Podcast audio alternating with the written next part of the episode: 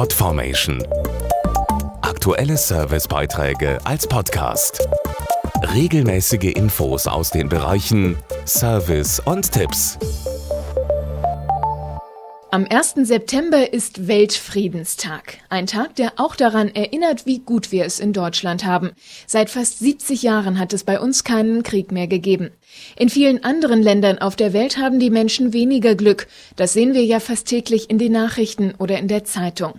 Wie Sie zum Weltfriedenstag ein kleines Zeichen für eine friedlichere Welt setzen können, das verraten wir Ihnen jetzt. Der Weltfriedenstag erinnert an den 1. September 1939, der Tag, an dem der Zweite Weltkrieg begann. Gleichzeitig geht es aber auch um eine friedlichere Zukunft für alle Menschen. Dazu Katja Beermann vom Volksbund Deutsche Kriegsgräberfürsorge. Der Weltfriedenstag mahnt, die Opfer aller Kriege nicht zu vergessen. Nicht nur in der Vergangenheit, sondern vor allem auch ganz aktuell in vielen Teilen der Welt.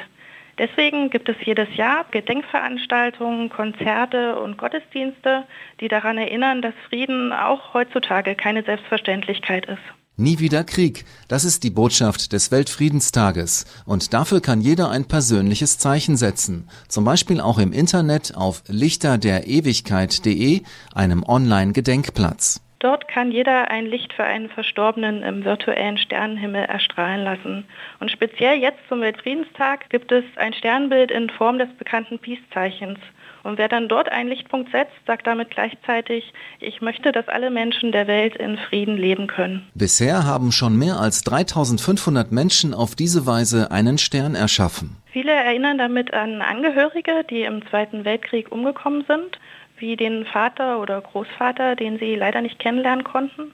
Es gibt aber auch Sterne für Menschen, die erst vor kurzem gestorben sind und die Lichter sollen den Hinterbliebenen Trost spenden und sind eine schöne Geste, zusammen mit Verwandten und Freunden der Verstorbenen zu gedenken. Podformation.de Aktuelle Servicebeiträge als Podcast.